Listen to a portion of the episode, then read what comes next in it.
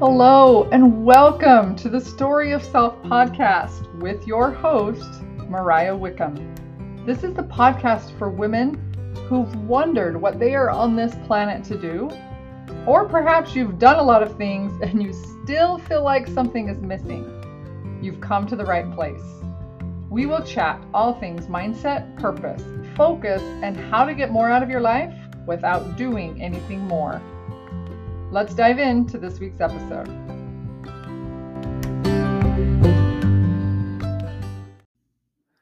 Hi, I'm so glad you're here. Today is episode eight Your Thoughts About You. I'm going to start out with a little story. Uh, so, we became licensed foster parents about, oh, it's been about eight years now. It's been about eight years. Um, and one of our foster placements became our son when we adopted him at age eight. And um, that was in 2015. He was adopted in 2015. And it's been a journey. it's been uh, a lot of struggle, a lot of um, a lot of effort to create create that attachment that wasn't there for the first, you know, seven and a half years of his life. Um, and so during during those hard times, um, I would so desperately want him to know I loved him. And I would so want him to know that my feel how strong my feelings were for him. Um, I'm not going to go into all the years and all the things we tried before we got to him. Um, I'll save that for another day. But uh, because of that, because of the extreme things we went through, when he finally came into our home and then it was and then we were able found out we were able to adopt him. I mean, I was overjoyed. And I wanted to pass on this feeling to him. And so I would I would say to him, you know, do you know how much I love you and I love you so much and uh, I would express this so much. And often his response was, "No, you don't." And at first this was frustrating because I was like, "Yes, I do." Right? Like I wanted him I wanted him to know so much how much I loved him. Um, but over time, I just let him I just let him have that answer. And I didn't um I didn't r- resist it anymore or fight back or argue with it. I just let him have that answer. And then one day it hit me You know what? He it's because how he it's because of how he feels about himself that he can't see or accept what I'm offering to him. And so I said that to him one day and I said, "You know what? My job is to love you and your job is to accept that love or not." And I just left it at that. And I did remind him of that a couple more times And over time, I haven't heard it as much. Over time, I haven't heard the arguing back of, "No, you don't." Um, and it's been a long time, so I I've had to have some patience to get there. Um, he's he is 15 and a half now, um, but I can express to him I love him now, and he doesn't he doesn't argue back. Even once in a while, and I really cherish these moments, every once in a while, he even says, "I love you too." So the point of sharing this story is that he had a hard time accepting that from me because he did not feel lovable. His thoughts about himself made him believe that he was not lovable. And of course, that was due to some things that have happened to him, uh, his past and the trauma that has gone on and the loss that has gone on in his life before he came into our lives. But all of us are the same way. We all have things in our past, we all have experiences that maybe led you to believe certain things about yourself. Maybe you think you're not lovable. Maybe you think you're too fat. Maybe you think you're awkward. Maybe you're think maybe you think you're not very smart. Maybe you think you're um too loud, too much, too whatever. Okay, these all of these thoughts that come into our mind about ourselves do they do definitely have to do with things that have happened to us and experiences. But your identity and your self concept, the way you think about yourself, is one of the most important things uh, to pay attention to because it will determine what you receive in life. It will determine the opportunities that happen in your life. It will determine how much money you can make in your business. It will determine the quality of your relationships and just everything. Like, like I honestly am getting a little bit weepy. Like I'm feeling emotion in my eyes because of how strongly I feel about this. How you feel about yourself, what you believe about yourself will make all the difference in the world. So let me just share a few things today that will help you to catch your brain and manage your brain a little bit more about how you think about yourself, your thoughts about yourself. Okay. Um, and I hope I hope to get you thinking so that when your brain goes down that path, it's a default thing to think, oh gosh, I'm such an idiot, or oh my word, why can't I ever get this right? I want you to meet those thoughts and those experiences with so much compassion. And I want you to be more gentle with yourself. And I want you to offer yourself so much love. And you can manage these things that pop into your mind about yourself and believe greater and more sustainable thoughts about yourself. All right. So, the first thing I want to uh, talk about is how we are storytellers by nature all of us have storytelling brains. and because of that, and I'm such a storyteller, so I actually love this fact, but I have to be really careful as well. And, and so do you. Uh, because we're storytellers by nature, we love we love a full loop.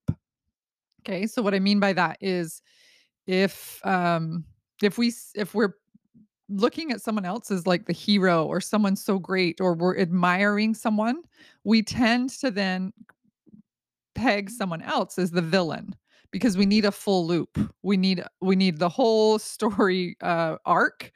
And so eh, we need to be careful if we're admiring someone or putting someone up on a pedestal that then we're not creating us as the villain. And this happens a lot. You'll you'll notice that like, oh, if she's successful, it must mean that I'm not.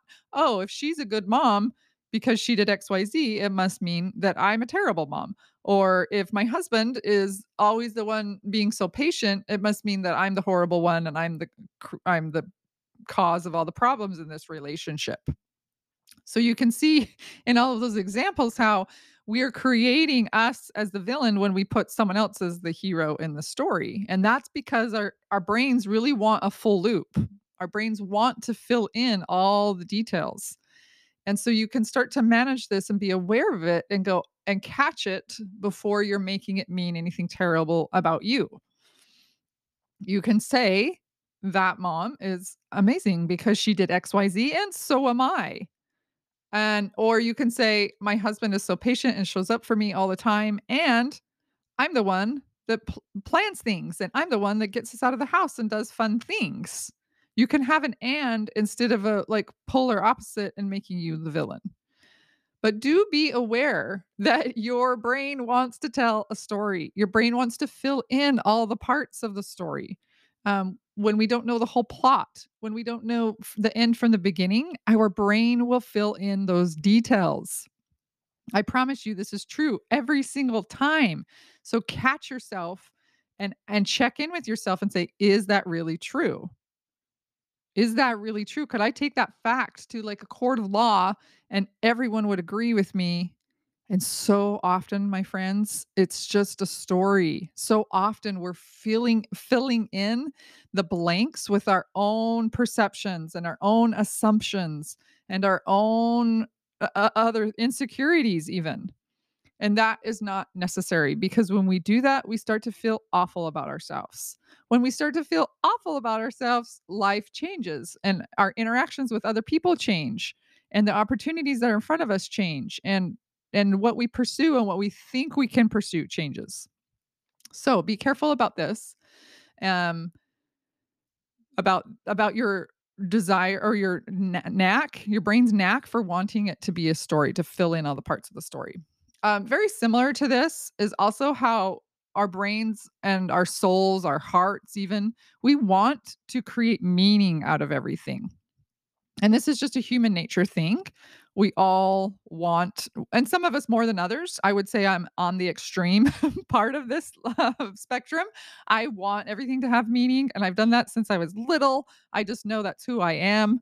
Um, and so you might not be as extreme as me, but we all do it to some extent. We want to create meaning out of everything. It's what gives us purpose. It's what makes us uh, makes us feel good in the world. It, it, it makes us feel like there's a, a greater reason for everything. But um, the problem happens. The problem happens when your the meaning you create causes you to feel poorly about yourself. Okay. Uh, let me tell you a quick story. One time I was at a soccer game. It was an indoor soccer game for my son, and I saw an old friend, and she was approaching me, and I even thought she was looking at me. And I said, Hey, Elaine.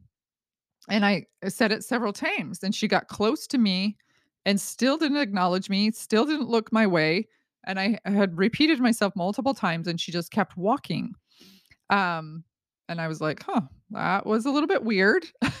I thought she must not want to talk to me. I started creating meaning about her her behavior that and I made it mean that she didn't like me. I made it mean that she must be mad at me. I made it mean that I must have done something that that made her mad. I mean, I was creating all kinds of stories in my head because this is what we do. This is what our human brains do. They create meaning. Well, not long after that, I saw her again and I was talking to her uh, in a totally different context. We were sitting on like benches um, in a in a stadium type thing, and she turned her head um, to she totally moved her head completely around, and she said, "Oh, I'm so sorry, I'm deaf in that ear." And so she like moved her head all the way around so that she could hear me from the other ear. And that's when I realized, oh, that's what happened that day. that's what happened when she was coming towards me and and it felt like she was completely ignoring me. I was just on the side of her head that she was deaf, like the ear that she was deaf in. And so she probably didn't even hear me. She probably completely didn't know I was talking. But that's such an it's such a good um good such a good example of how we create meaning out of things that happen and often so so often that meaning is directed at us in a derogatory way. It does not have to be that way. We can manage our brains. We do not have to accept that as truth. We can manage our brains and go, "Oh, I see what you're doing here," but we don't need to believe that. We don't need to accept that. Um, so that's really that's really what our brains will continue to do if not managed. If you don't start paying attention to the stories we're telling and the meaning we're giving things, we want to be more aware of that because there are things just like the story of my son, there are things we can accept and and things that we can receive in our lives if we think that we are worthy of them, if we believe those better things about ourselves. Um, another thing that is important to know about your brain is that it wants to be right. It wants to be right more than it wants to feel good. Your brain is just about thoughts and data. Um, really, it's like our heart and our soul that are more about the feelings. And so our brain just wants data, it just wants to be right. And so it will continue to scan for evidence to back up what it believes so that it can be right. So let me give you a couple examples of this. So if you uh if you're like I don't have any friends, right? Like I don't have any friends, no one wants to hang out with me. That's something that goes through your mind.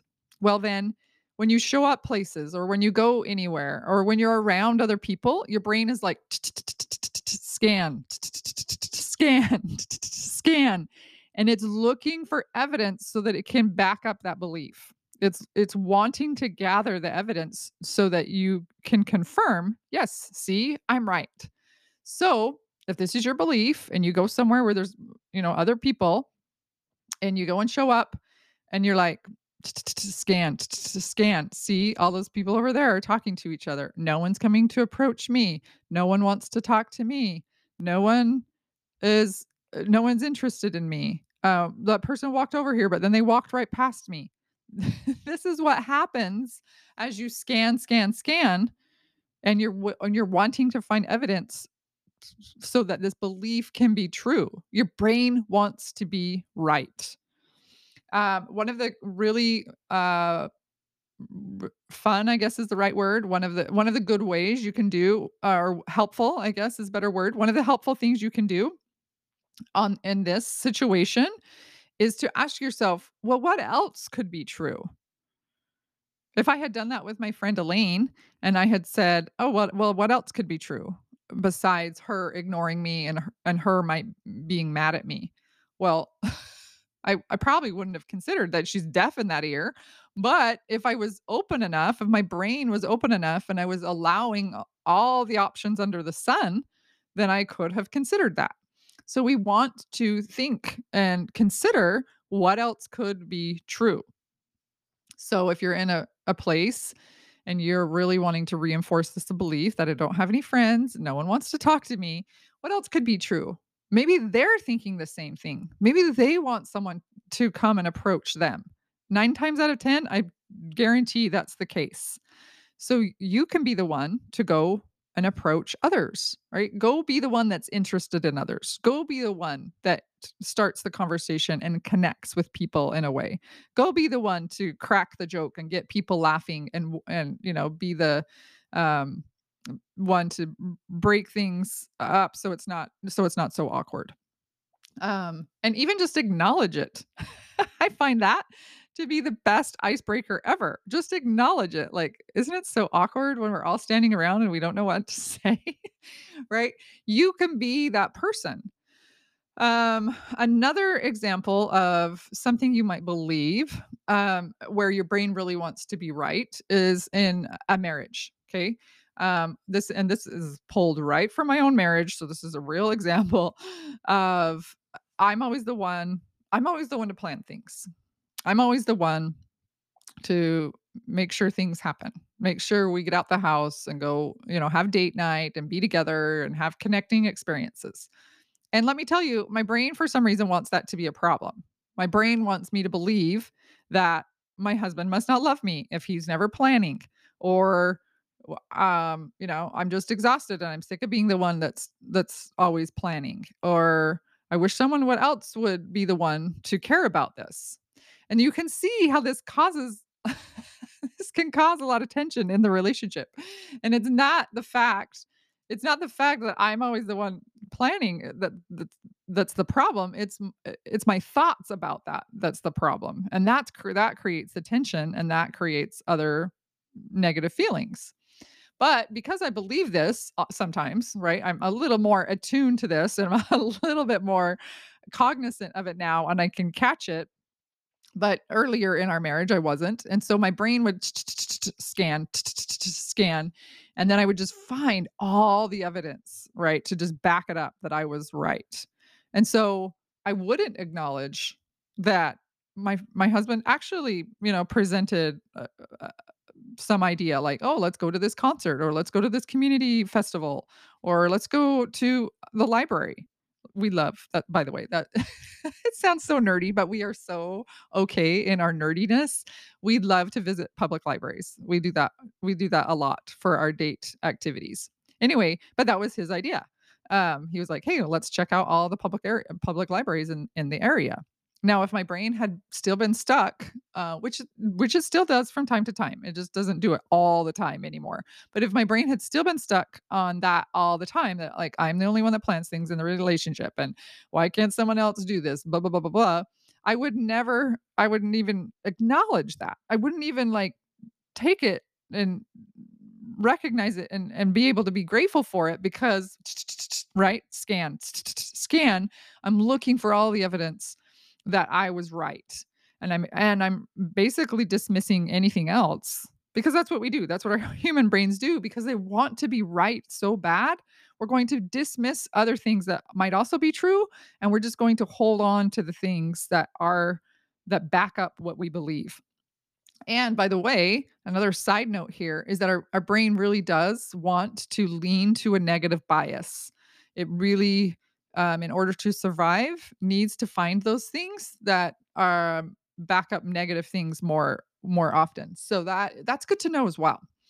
So, anyway, I hope these things have given you some pause, have given you us some things to think about as you consider your thoughts about you. It makes all the difference in the world to walk around with positive feelings about yourself. It will increase your relationships. It will strengthen them. It will give you better opportunities in life. It will help you just feel better. I honestly, if that's the only reason, that's good enough. It will help you feel better because it's our thoughts that create our feelings. And so, if you're looking for a more satisfying life, if you're looking to come home to yourself, really consider your thoughts about you. All right, my friends, we will see you next week.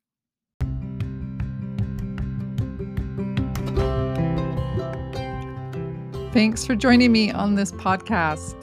If you want to take this work deeper and receive specific help for something that's on your soul or mind, go to my website at mariahwickham.com and book a beginning call. Or you can send me an email with your questions. You can email at support at mariahwickham.com. We make Just Create a whole episode around your question. As we part, and until next week, never forget that at the center of every success is the story of self.